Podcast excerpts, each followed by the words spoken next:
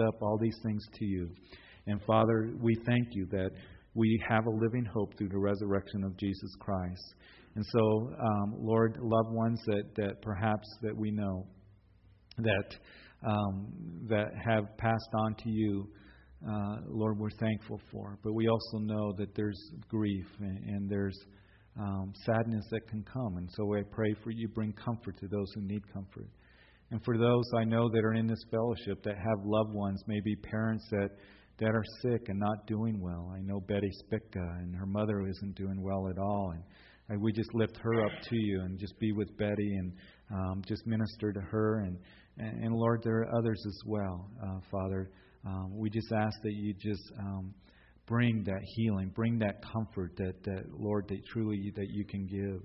And Father, I do pray for the marriages that are in this fellowship.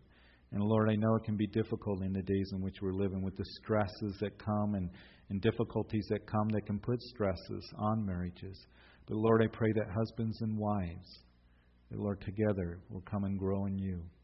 And Lord, that they would cherish and love each other. And Lord, that they would look to you to strengthen their marriage and to bring any healing that needs to be done. Lord, I pray for those families that are dealing with difficulties and, and maybe friends that they care about or other family members that are dealing with with those issues of, of drugs and alcohol that have come in and poisoned the lives of so many that we care about. And Lord, I pray that, that you would, Lord, use those to be able to minister the truth of Jesus Christ.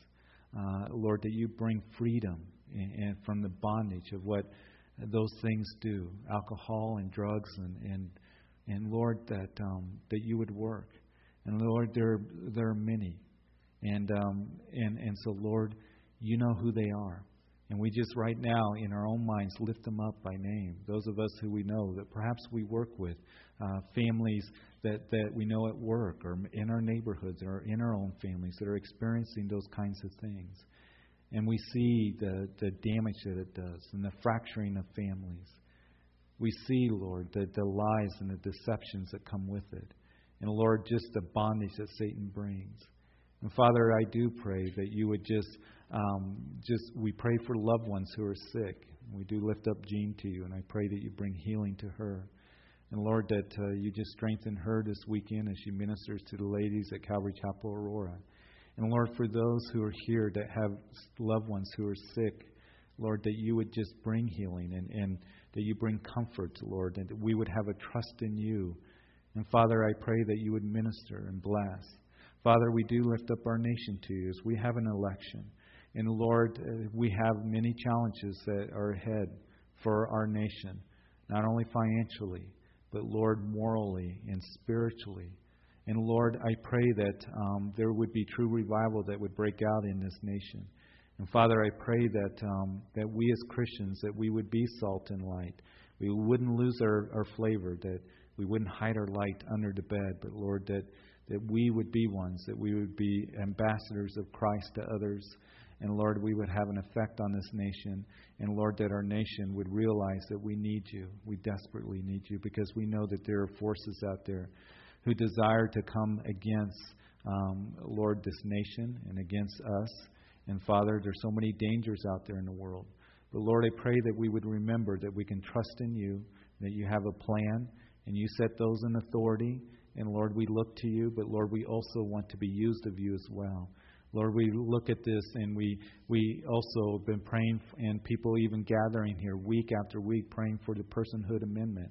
That, Lord, we know that life is precious to you, and that, Lord, your word very clearly says that you formed us in the, the womb that you knew our inward parts were wonderfully made, as David would write in the Psalms. And so, Lord, I pray that we would be a people that would recognize that and recognize the sanctity of life and, Lord, the importance of life. And so, Lord, I pray that the measure would be used not just to, to add uh, to the laws and to the, to the Constitution, but, Lord, it would cause people to think that you are the author of life. And, Lord, that you are the one that um, your word is true and that would cause people to look to you and to your word and to your truth more than anything, Lord. And so, Father, I pray that tonight again, as we come and study your word, that you would bless this time in the study, Lord, that we would just take in and make simple application of the things that will help us to know you more and grow um, us in our love for you and knowledge of you. And it's in Jesus' name that we pray. Amen. In chapter 5 of Leviticus, we read If a person sins in uh, hearing the utterance of an oath and is a witness, whether he has seen or known of the matter, if he does not tell it, he bears guilt. Or if a person touches any unclean thing, whether it is the carcass of an unclean beast, or the carcass of unclean livestock, or the carcass of unclean creepy things, and he is unaware of it, and also uh, shall be unclean and guilty. Or if he touches human uncleanness, whatever uncleanness with which a man may be defiled, and he is unaware of it, when he realizes, then he shall be guilty. And so as we move into chapter 5 of Leviticus, the first five chapters are looking at those sacrifices, those offerings that the priests are going to be performing. The tabernacle has been set up there at the base of Mount Sinai. We know that the priestly garments have been made, and so they're all ready to go. And so now the priests are receiving instructions on how God is going to provide for there to be sacrifice for sin and for trespass, but also the free will offerings that would be given as well. And so, as we look at these sacrifices, we know that first of all, that they speak of Jesus Christ, but second of all, that we can make application for our own lives as well. Because Paul the Apostle, of course, would say in Romans chapter 12 that we are to be a living sacrifice by the mercies of God. In other words, we know that we've received God's grace and mercy in our lives because Jesus Christ became the ultimate sacrifice for you and for me, hasn't He? And I pray that each and every day um, that, that that would never lose its meaning to our hearts. How much price Jesus paid and, and God given His Son for, for your sin and for my sin. And so these sacrifices, particularly as we saw in chapter 4, the sin sacrifice, and now this is a, uh, in addition to the sin sacrifice, the trespass offering or sacrifice that would be given. And, and it was a picture as that animal was killed, as they would put their hands on the head of that animal and they would pray, and then transference would take place. Your sins would be put upon that animal. That animal became a substitution. Of course, it's a picture of Jesus Christ and points to how Jesus Christ, according to the book of Hebrews, tells us that he was sacrificed once and for all for us, as all of our sins were placed upon him, and then he became a substitute for you and for me. He died that you and I can live. But of course, death didn't conquer Jesus. He would rise again after three days. And so we'll be seeing that more specifically as we continue in Matthew's gospel, as we saw that it would be Peter that gave his confession there at Caesarea Philippi, You're the Christ of the Son of the living God. And then afterwards, it would be Jesus that begins to really specifically talk to his disciples about that he was going to be handed over to the religious leaders, he was going to die, and he was going to rise again. And they didn't quite understand that. But here's the thing for 1,500 years, the Lord had been preparing them for that really preparing them through the sacrifices that pointed to the fact that Messiah was going to come and be a suffering Messiah. Psalms 22, Isaiah 53, Isaiah 52, speaking about his suffering as well, portions in there. But it talked about how the Christ was going to come and be a lamb that was led to the slaughter. And of course, Jesus became the ultimate sin sacrifice for you and for me as he went to Calvary's cross. And so the sin sacrifice, now a good question that was asked uh, by some of you is how often did they, they bring the sin sacrifice? I'm not sure. I have to do more research on that. If any of you guys have some insight on that, I'd love to hear that. But I don't know how often the sin sacrifice was given. Now, in chapter 5 here, the trespass offering that was given was given for specific occasions, as we see here. And if a person swears falsely, he's a false witness, and so forth, that's when the trespass offering would be given. The sin offering, uh, I think, you know what? If I had to give an animal, a flock of an animal, and of course we saw the example of the sin offering for the priest, for a ruler, for the individual, uh, common people, or that is an individual of the children of Israel, and then also for the whole congregation. And I think, boy, you know, I, you know, some of us would have to have a pretty good sized flock of animals, you know, for that. Because, you know what? Jesus came along, and I think that the outward, you know, um, experience. The outward sin and, and appearance became a focal thing. But Jesus came along and said, Listen, you've heard it said of old that you shall not commit murder, but if you're angry with your brother without a cause, you committed murder. If you have hatred towards him, he was talking about the heart. You've heard it said that if you committed adultery, uh, you shall not commit adultery, but if you lust after another, then you're guilty of that. So Jesus was really getting to the heart of the issue, and that is our hearts inwardly that we sin. And so um, here, it, it really showed the picture, the seriousness of sin, as that animal would be killed and would be a substitute for, for your sins. And, and, and so, uh, a very vivid picture that is here that we have seen. And so, here, if you, if you give a false, uh, as we see in verse 1, a false testimony, uh, witness, um, then you are to be one uh, that is to bring this trespass offering. And of course, we know that you and I, that we are not to be bearing false witness against our neighbor. I believe that is the number nine commandment of the Ten Commandments. We are to speak truthfully about others, and we are to give true witness, not concerning others only, but also concerning Jesus Christ, right? And of course, we talked a little bit about that on Sunday. Is it would be Peter that would give that confession. You're the Christ, the Son of the living God. You and I, we give that confession to others as well. Make sure that when you talk to people about Jesus, that you're bearing true witness, a true witness of who He is, what He has done for us, His heart. I think that's so important. His heart towards us, His love towards us, what He has done for us. And so we want to be true witnesses as well uh, for uh, the Lord. And then also we see that um, concerning uncleanness, uh, being uh, ceremonially unclean, if you touch these things, and uh, that we saw in verses 2 and 3, a carcass that is unclean, a beast, or uh, anything that may defile you, you are to bring this trespass offering. Verse 4 If a person swears speaking thoughtlessly with his lips to do evil or to do good, whether it is that a man may pronounce by an oath, and he is unaware of it, when he realizes it, then he shall be guilty in any of these manners. So when it comes to swearing a false oath, and of course, in the Sermon on the Mount, Jesus had some things to say about that. He said, For you and for me as a Christian, that we don't need to give these these oaths. We don't need to to be swearing uh, these things to the Lord. And notice here in verse 4 it says thoughtlessly, and that can happen to us as Christians. We, we may, uh, concerning good or bad or whatever, but sometimes we can make these oaths that are unreasonable, can't we? We can say, Lord, you know what? I'm going to go to church every Wednesday night all year. I'm not going to miss a Wednesday night or a single Sunday. Or, Lord, I'm going to read my Bible every day for two hours, and then all of a sudden we fail in that. We, we meant to do well, we had good intentions, but really they were unrealistic uh, oaths that we give. The Lord says you don't need to do that. Matter of fact, He says, for you and for me as a Christian, He says, when you speak, let your yes be yes and let your no be no. You don't need to speak any more than this. So I think there's good wisdom in that for you and I to practice. When we give commitments to something, when we want to be committed to the Lord, we let our yes be yes, let our no be no at that time. When I come along or somebody comes along and says, Can you be committed to this thing? You say yes or you say no. Um, but, you know, be a person of your word. Be a man and woman of your word.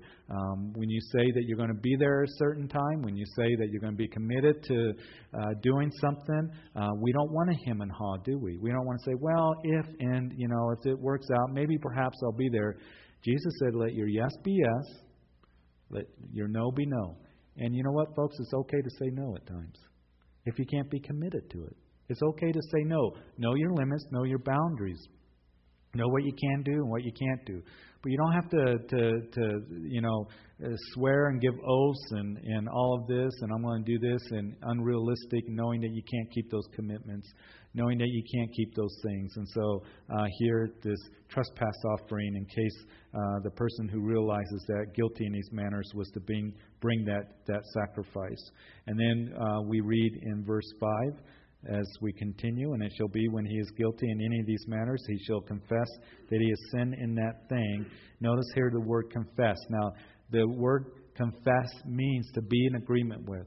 And of course, I think that's, that's an important principle for us to understand and realize that the scripture says to confess your sins. And what that does is a couple things. Number one, when we realize that we've done something wrong, when we've sinned, which means missed the mark, trespass actually means there's a line and you cross over that line.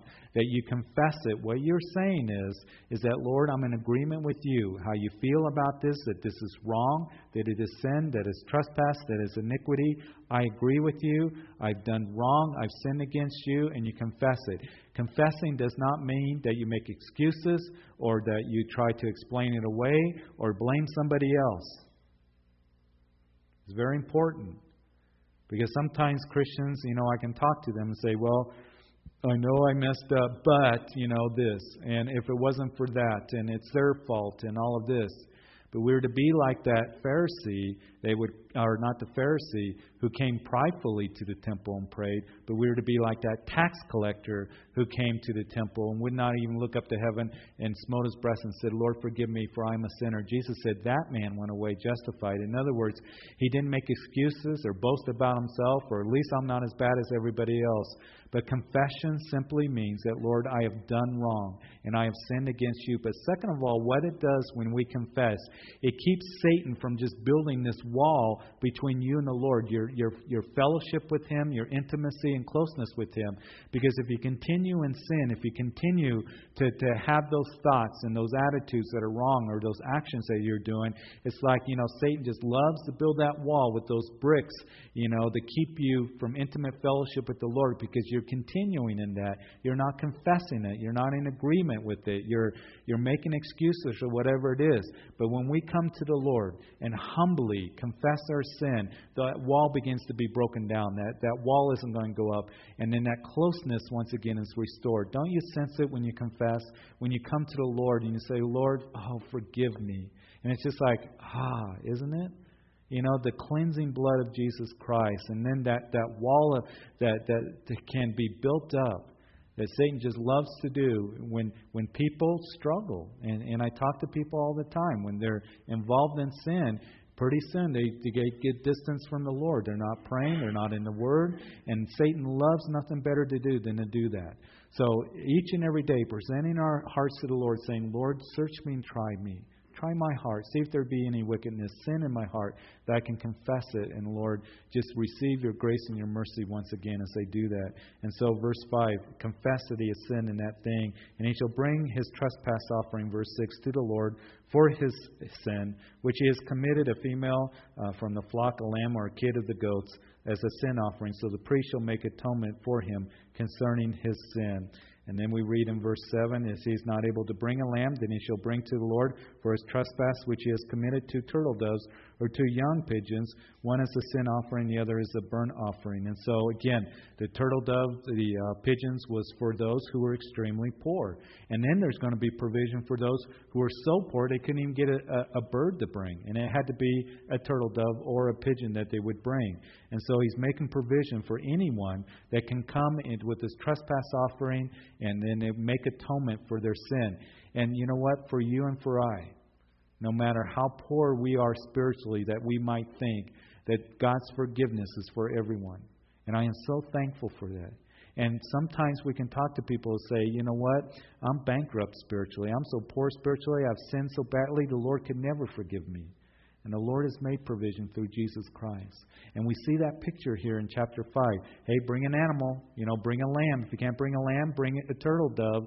And if you can't do that, we're going to make it real easy for you that all you have to do is bring some fine flour for the sin offering. And we can tell people that, you know what? No matter what you have done, all manner of sin is forgiven. And if we, He is faithful and just to forgive us our sins, if we confess our sins, He is faithful and just, as the Scripture says there in 1 John, forgive us our sins and to cleanse us from all unrighteousness. Good news for us tonight. And so, verse 8, and he shall bring to them of the priest who shall offer that, which is for the sin offering first, and wring off its head from its neck, but shall not divide it completely. Then he shall sprinkle some of the blood of the sin offering on the side of the altar, and the rest of the blood shall be drained out at the base of the altar. It is a sin offering. And he shall offer the second as a burnt offering according to the prescribed manner. So the priest shall make atonement on his behalf for his sin which he has committed, but it shall be forgiven him. In verse 11, if he's not able to bring two turtle doves or two young pigeons, then he who sins shall bring for his offering one tenth of an ephah of fine flour for his sin offering. He shall put no oil on it, nor shall he put, uh, nor shall he put frankincense on it, for it is a sin offering. In verse 12, he shall bring it to the priest, and the priest shall take his handful of it as a memorial portion and burn it on the altar according to the offerings made by fire to the Lord. It is a sin offering.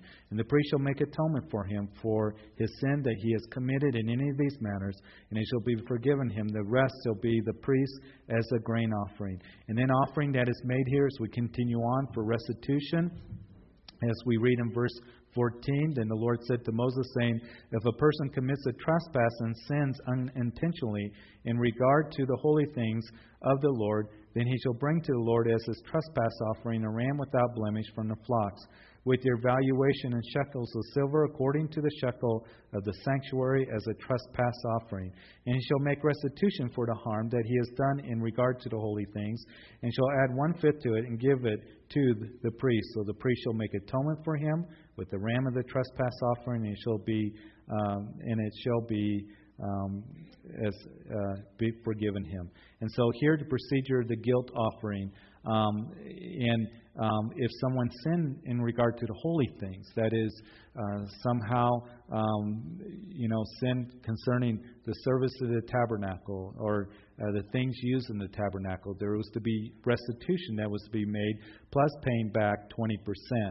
So the restitution plus one fifth that was to be given, and um, we could get into. You can get into uh, the certain uh, you know things that unholy things that uh, were damaged or stolen or whatever it might be.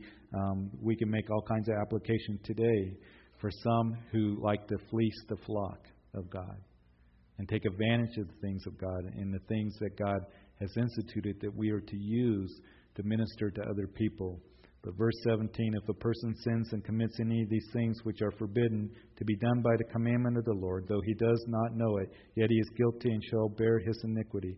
And he shall bring to the priest a ram without blemish from the flock with the evaluation as a trespass offering. So the priest shall make atonement for him regarding his ignorance, in which he erred and did not know it, and shall be forgiven him.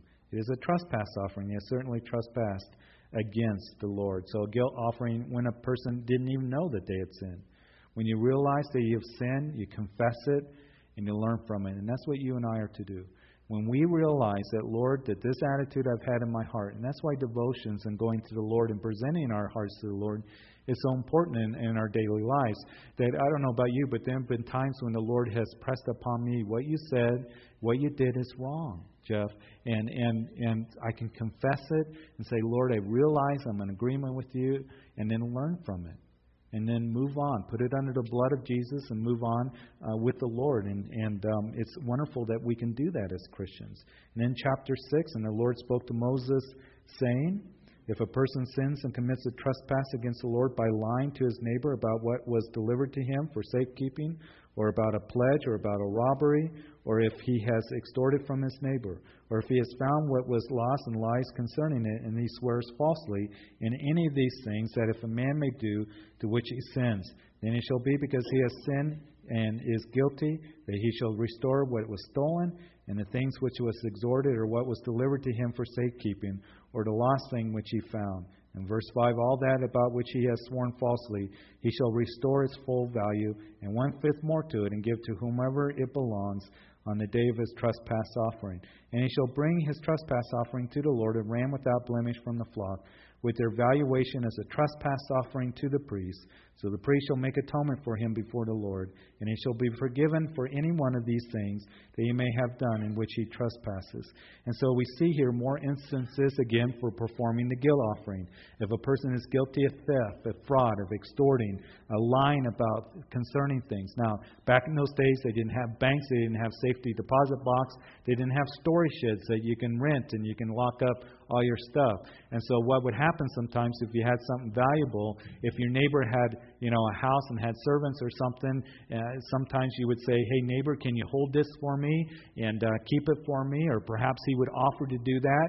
If that thing came up missing, then there wasn't a local police department you can call. But the thing is, it had to be worked out between the borrower and the, or you know, the person who was watching it. There was responsibilities that were there. And so, if you're watching something valuable for your neighbor, you had to be truthful. If that thing ended up being lost or stolen, you could not lie about it. Um, you had to show that. Um, that you didn't steal it. And so uh, we saw that in the book of Exodus and all of this. So if any of those things took place and you were guilty in some way of losing something or stealing something or lying about something that your neighbor gave to you, then you had to pay restitution and again plus one fifth. And so the law given to that. And the thing is, for you and for me, as I, I read this, uh, again, an application that we know is be truthful in the manners uh, that you talk to people about. If something happens or what happens here, you know, come out and be honest about those things, particularly when it comes to your spouse, particularly when it comes to family members at work. Be a man of integrity, a woman of integrity and honesty when you talk to other people. And then as we continue on here, this is kind of a, a specifics given to the priest. Is we see that these sacrifices are kind of a handbook to the priests and how to perform the sacrifices, but also certain additional laws that are given concerning the burnt offering, the grain offering, uh, the, the uh, trespass and sin offering, and the peace offering that we're going to look at very quickly in verses 8 through 13, the law of the burnt offering. Remember what the burnt offering was? The burnt offering was a free will offering that that animal was completely consumed, chapter 1 of Leviticus, on the altar.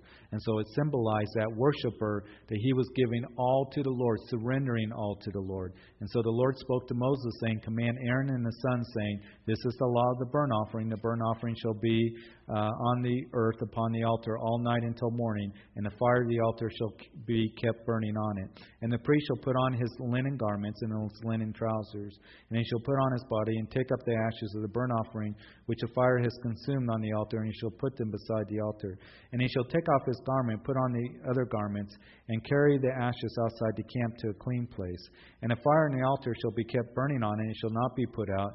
And the priest shall burn wood on it every morning, and lay the burnt offering in order on it, and shall burn on it the fat of the peace offerings.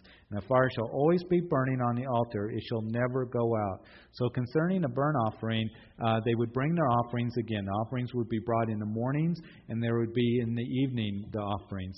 And the offerings in the evening, uh, you didn't call it a night. What you did was that animal was to burn all night long, and then the ashes the next day of the burnt offering was not to be gotten rid of, but were to be taken outside of the camp to a holy place, and that's where they were to be uh, disposed of. And so I think about that. And remember, the camp of the children of Israel, this is a large camp. This is two and a half million people. So that'd be a little bit of a hike because the tabernacle was in the middle of the camp. And so the priest would have that, but he was responsible to keep the fire burning all night long. It's kind of like when many of us went camping uh, over the summer. If you went camping for two or three days, sometimes you kind of keep that fire burning all night long, and then the next morning you get up and the hot embers are there and it's still burning. Well, that's what they were to do, not to let the fire go out on that altar where they did the sacrifices and the burnt offering. You know, how is it for you and for me? That we can keep a fire burning in our hearts that will allow us and keep us to say, Lord, I give all of myself to you. Because I think that probably most of us, if not all of us, at one time in our lives, we prayed that. We said, Lord, I give all myself to you. And, and I hear it from people you know, Lord, I surrender completely to you. Thank you, Lord. And, and that fire that's in their hearts. And, and then all of a sudden that fire begins to go out a little bit. It begins to be cold. And pretty soon the struggles come and, and there isn't the warmth and, and, and the distance feeling from the Lord. How do we keep in a place where that fire is burning in our hearts. And when I say, you know what, be on fire for the Lord, but Pastor, I don't feel like on fire for the Lord tonight. And those are true feelings that, that we can have as Christians.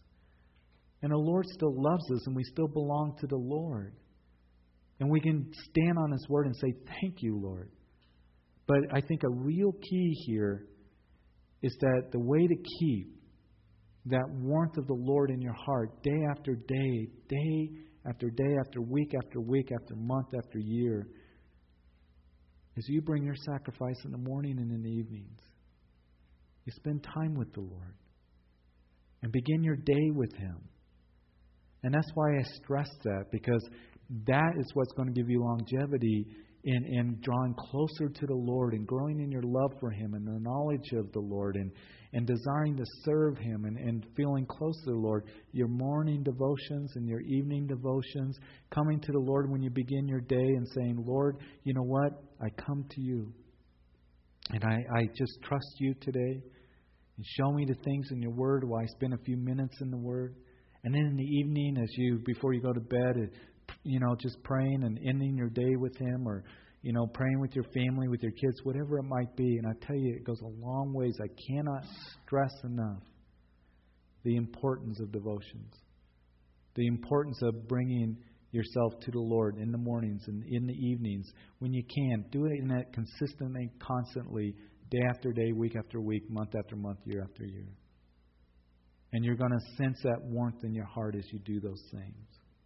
So that's how you keep the Lord burning in your heart. It's, it's something that uh, you just continually just be taken into the things of the Lord. Then the law of the grain offering. Remember what the grain offering was? The grain offering was a non animal sacrifice, of course, and it was to give thanks for God's provision, that God, that you provided for us, and we are to, to be thankful for that. And you and I, that we are to be thankful for the things that the Lord has provided for us. I mean, we can look at the spiritual blessings that God has provided for every spiritual blessing in the heavenlies, as Paul would write in Ephesians chapter 1, right? That He saved us and He's forgiven us, He chose us, He adopted us, we have an inheritance in Christ, all these wonderful spiritual blessings that we have, but also as we live this life now, as we pray, Lord, give us this day our daily bread and the things that we have, Lord, you provide for me and thank you. And I can trust that you're going to do that day by day. And I can be thankful for the bread that you have given me and the things that I have because every good gift comes from above. So the law of the grain offering, verses 14 through 23. This is the law of the grain offering. The sons of Aaron shall offer it on the altar before the Lord. And he shall take from his handful of the fine flour the grain offering with its oil and all the frankincense which is on the grain offering, and shall burn it on the altar for a sweet aroma as a memorial to the Lord. And as the remainder of it, Aaron and his sons shall eat with unleavened bread. It shall be eaten in a holy place in the court of the tabernacle of meeting. They shall eat it. And it shall not be baked with leaven. It shall be given as a portion of my offering made by fire. It is most holy, like the sin offering and the trespass offering. And all the males among the children of Aaron may eat it. It shall be a statute forever in your generation concerning offerings made by fire to the Lord. Everyone who touches them must be holy. And the Lord spoke to Moses, saying, This is the offering of Aaron and his sons, which they shall offer to the Lord, beginning the day when he uh, is anointed, one tenth of an ephah of fine flour, as a daily grain offering, half of it in the morning, and half of it at night. And it shall be made in a pan with oil. When it is mixed, you shall bring it in. The baked pieces of the grain offering you shall offer for a sweet aroma to the Lord. And the priest from among his sons, who is anointed in his place, shall offer it as a statute forever to the Lord. It shall be wholly burned. For every grain offering for the priest shall be wholly burned. It shall not be eaten. And so a portion of the grain offering belonged to the priests again and their families. But here we see in verses 20 through 23 a particular grain offering that is a, point, a part of the anointing and the consecration for the priests that we're going to see in chapter uh, 8 of Leviticus, and we're going to make some pretty important application as we do that. So, verse 24 through 30, this is the law of the sin offering that we looked at in chapter 4. And so the Lord spoke to Moses, saying, Speak to Aaron and to his sons, saying, This is the law of the sin offering. In the place where the burnt offering is killed, the sin offering shall be killed before the Lord. It is most holy. And the priest who offer it for sin shall eat it in a holy place that shall be eaten in the court of tabernacle of meeting. Everyone who touches its flesh must be holy. And when its blood is sprinkled on any garment, you shall wash that on which it was sprinkled in a holy place. But the earthen vessel in which it is boiled shall be broken, and if it is boiled in a bronze pot, it shall be both scoured and rinsed in water. And all the males among the priests may eat it. It is most holy. But no sin offering from which any of the blood is brought into the tabernacle meeting to make atonement in the holy place shall be eaten. It shall be burned in the fire. And so we see here um, that uh, any portion from the sin offering um, made for a national atonement uh, could not be eaten. Uh, it was to be burnt before the Lord. Only the portions from the sin offering on behalf of the individual, some of that portion would be held back and eaten. But then it talks about if the blood is stained on the garments of the priest, that it was to be washed because it was it was seen as unholy, any stain. But the thing is that, that you and I, we don't want anything stained in our life uh, that is unholy to the Lord. And then chapter 7, we're going to look at chapter 7, uh, 38 verses. Can we do it tonight? Well, let's just go for a few minutes, okay? The law of the trespass offering. Likewise, this is the law of the trespass offering is most holy. In the place where they kill the burnt offering, they shall kill the trespass offering, and its blood he shall sprinkle all around the altar. And he shall offer from it its fat, the fat tail, and the fat that covers the entrails, two kidneys of the fat that are on them by the flanks, and fatty lobe attached to the liver above the kidneys he shall remove. And the priest shall burn them on the altar as an offering made by fire to the Lord, is a trespass offering. And every male among the priests may eat it, verse 6, and be eaten in a holy place, it's most holy. And the trespass offering is like the sin offering. There's one law for them both. The priest who makes atonement with it shall have it. And a priest who offers anyone's burnt offering, that priest shall have for himself the skin of the burnt offering which he has offered. And also every grain offering that is baked in the oven, all that is prepared in a covered pan or in a pan shall be the priest who offers it. Every grain offering, whether mixed with oil or dry, shall belong to all the sons of Aaron to one much as the other. And so here, more specific instructions given to the priest here to guilt or trespass offering. Uh, the portions, again, giving them more specific how is to be shared among the priests and distributed equally. And then the peace offering, the law of the peace offering that is given in verses 11 through verse 21. And the peace offering, again, was that fellowship offering, wasn't it? The meal offering, it is called sometimes, because you would eat a portion of that, and, and a portion was given to God, and then it, it symbolized that you were having a meal with the Lord, and of course, it symbolized closeness, fellowship with the Lord. And so, this is the law of the sacrifice of the peace offering, which he, he shall offer to the Lord. And he shall offer it for thanksgiving. Then he shall offer with the sacrifice of thanksgiving unleavened cakes mixed with oil, unleavened wafers anointed with oil, or cakes of blended flour mixed with oil. So here, a, a, fellowship offering, again, a free will offering, offering thanksgiving as we see here in verse 12. And we should be thankful, shouldn't we? I hope that we're thankful that we have fellowship with the Lord, not just only relationship. The Lord didn't say, okay, I'm going to save you. You're my son, you're my daughter. Beat it. He says, I want to have fellowship with you. And I want to have closeness with you. And I hope that we're always thankful that we have that, that we have not only peace with God because of the sin offering, but we can have the peace of God. And, and we can have fellowship with God and closeness with God because of what Jesus Christ has done for us and have a heart of thanksgiving and gratitude because we are blessed. In verse 13, besides the cake as his offering, he shall offer leavened bread with the sacrifice of thanksgiving of his peace offering. And from it he shall offer one cake from each offering as a heave offering to the Lord. It shall belong to the priest who sprinkles the blood of the peace offering. The flesh of the sacrifice of his peace offering for thanksgiving shall be eaten. The same day it is offered, he shall not leave any of it until morning. But if the sacrifice of the offering is a vow or voluntary offering, it shall be eaten the same day that he offers the sacrifice. But on the next day, the remainder of it may be eaten. The remainder of the flesh of the sacrifice on the third day must be burned with fire. And if any of the flesh of the sacrifice of the peace offering is eaten at all on the third day, it shall not be accepted, nor shall be imputed to him. It shall be an abomination to him who offers it, and the person who eats it shall bear guilt. The flesh that touches any unclean thing shall not be eaten. It shall be burned with fire. And as for the clean flesh, all who are clean may eat of it. But the person who eats the flesh of the sacrifice of the peace offering, verse 20, that belongs to the Lord while he is unclean, that person shall be cut off from his people. And moreover, the person who touches any unclean thing, such as human uncleanness or an unclean animal or any abominable unclean thing, who eats the flesh of the sacrifice of the peace offering that belongs to the Lord, that person shall be cut off from his people.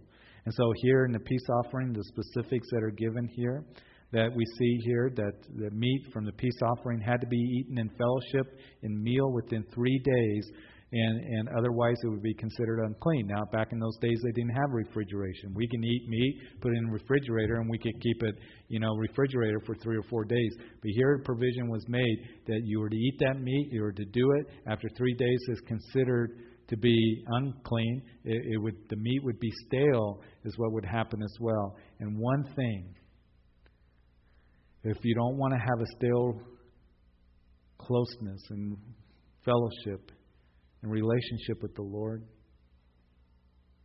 that's why it's important day by day. Just take of Him and eat of Him. But if you're only coming in closeness, again, we're talking about intimacy and closeness. That if it's like, Lord, I'll see you next week, or I'll see you next month, then that closeness and that intimacy becomes stale, doesn't it? So again, taken of the Lord, the bread of life, and coming to the living waters day by day. And that's why Jesus said, as you do that, you'll never thirst and you'll never hunger. Blessed are those who hunger and thirst after righteousness, for they truly shall be filled. And so that'll keep you from a stale relationship. And then verse 22 through 27, the fat and blood may not be eaten. And the Lord spoke to Moses, saying, Speak to the children of Israel, saying, You shall not eat any fat of ox or sheep or goat. And the fat of an animal that dies naturally, or fat of what is torn by wild beasts, may be used in any other way, but you shall by no means eat it. For whoever eats of the fat of the animal, which men offer in offering, may by fire to the Lord perform. Who eats it shall be cut off from his people. Moreover, you shall not eat any blood or any of your dwellings, whether of bird or beast. Whoever eats any blood, that person shall be cut off from his people. And so the blood and the fat were not to be eaten. Uh, the blood was the life of the person. They were not to eat of the blood, and the fat uh, was not to be eaten as well. And then, again, as we just finished quickly here, the portion that was to be given to Aaron and his sons. And that was a provision for them because they didn't have animals, they didn't have an inheritance. And so the Lord spoke to Moses, saying, Speak to the children of Israel, saying, He who offers a sacrifice of his peace offering to the Lord shall bring his offering to the Lord from the sacrifice of his peace offering. His own hand shall bring the offerings made by fire to the Lord.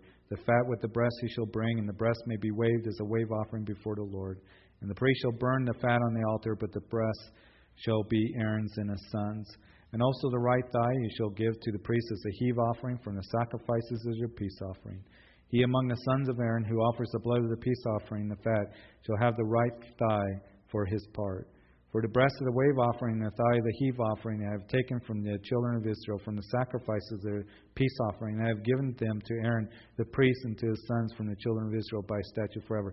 Matter of fact, the wave offering, when they would wave it before the Lord, there are many rabbinical scholars that believe they would wave it up and down and then sideways, which makes what? A cross, doesn't it? You see the cross and the picture of Jesus and all of this as we go through it. Verse 35 And he consecrated portion of Aaron and his sons as offering made by fire to the Lord. On a day when Moses presented them to minister to the Lord as priests. The Lord commanded this to be given to them by the children of Israel on the day he anointed them by statute forever throughout their generations. And this is the law the burnt offering, the grain offering, the sin offering, the trespass offering, the consecrations, the sacrifice of the peace offerings, which the Lord commanded Moses on Mount Sinai on the day when he commanded the children of Israel to offer their offerings to the Lord in the wilderness of Sinai. So that is the specifics on the offerings and the sacrificial system. So you guys are now experts on the sacrificial system, but aren't you glad that you live on this side of the cross? I know that I am. But I just want to close with this, and then we're going to close in prayer, and we're going to finish up the service here tonight. I know you guys have been uh, very, very attentive and, and patient as we've gone through this. The next few chapters are going to be very, very rich when it comes to you and to me making application and how we can minister to the Lord and live for the Lord in a very rich way, some very powerful lessons. But I want to show you something. Again, Jesus, He's the one that, that is the fulfillment of these sacrifices. Leviticus chapter 1, He's the fulfillment of the burnt offering. Ephesians chapter 5, verse 2 says that Christ also loved us and gave himself for us as an offering and a sacrifice to God for a sweet smelling aroma. In other words, he gave himself, all of himself to us freely, symbolizing the burnt offering. He fulfilled the grain and the first fruits offering. 1 Corinthians chapter 15 verse 20 speaking about how Christ is risen from the dead. Now he's the first fruits of those who have fallen asleep. And you see that's why that when I can give a message on Friday at a memorial service, that I can give a message of hope. That Gary is with the Lord. And that Gary, whose body was ravaged with sickness and cancer, and that there is the hope of the resurrection. The resurrection is not just talking about eternal life with the Lord, it is that. And to be absent from the body is to be present with the Lord. But one day, new heavenly bodies we're going to get. Because Jesus Christ was the first fruits of the dead. In other words, He rose from the grave. And, and because He rose from the grave, we have the hope of the resurrection. So, so there, the, the first fruits offering, again, which was the subcategory of the grain offering, Jesus fulfilled the peace offering because, uh, therefore, having been justified by faith, we have peace with God through our Lord Jesus Christ, Romans chapter 5, verse 1. And so we have peace with God, we have fellowship with the Father relationship with the Father, reconciliation with Him because of Jesus Christ's sacrifice on the cross. And of course, He is the fulfillment of the sin offering, the ultimate sin offering for you and for me. And He who knew no sin became sin for us that we might become the righteousness of God in Him. And then He fulfilled the guilt offering here as He who delivered was delivered up, Jesus, because of our offenses and was raised because of our justification. Romans chapter 4, verse 25. He's the fulfillment of all those. He's the burnt offering. He, he's the peace offering. He's the grain offering. Fulfillment of all those, the peace and trespass offering. Our Lord, who's provided for us in such a wonderful way. So, Father, we thank you that we see a picture of Jesus, the fulfillment, application that we can make once again, even in a book that can be so largely ignored. And we look at all these specifics, but Lord, that we can make, Lord, these wonderful things uh, applicable in our own lives. And Father, as we get ready to go home here, um, Father, I just pray that you would help us to go home. And Lord, that the fires would be burning in our hearts for you. As we just take you home with us, end our day with you, just as we've done today, but each and every day, begin our day with you.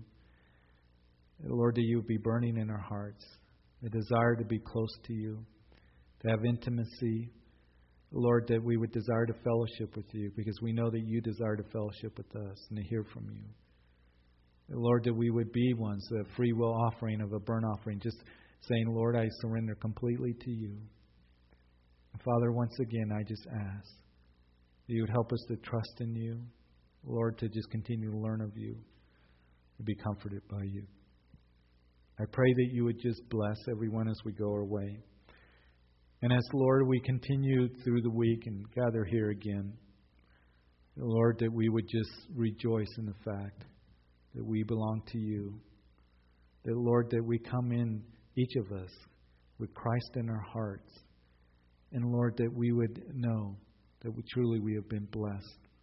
And never lose that, that, that heart of gratitude and thankfulness. Father, bring comfort to those, again, who need it and provision. Lord, I just pray that, again, that you take us home safely. Bless our week. May we be salt and light as we've been praying. And it's in Jesus' name that we pray. Amen.